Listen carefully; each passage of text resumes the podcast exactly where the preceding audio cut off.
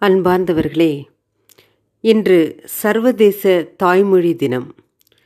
தாய்மொழியோடு கரைதல் போல் முக்தி பிரிதில்லை என்று சொன்னார் கவிஞர் வைரமுத்து அவர்கள்.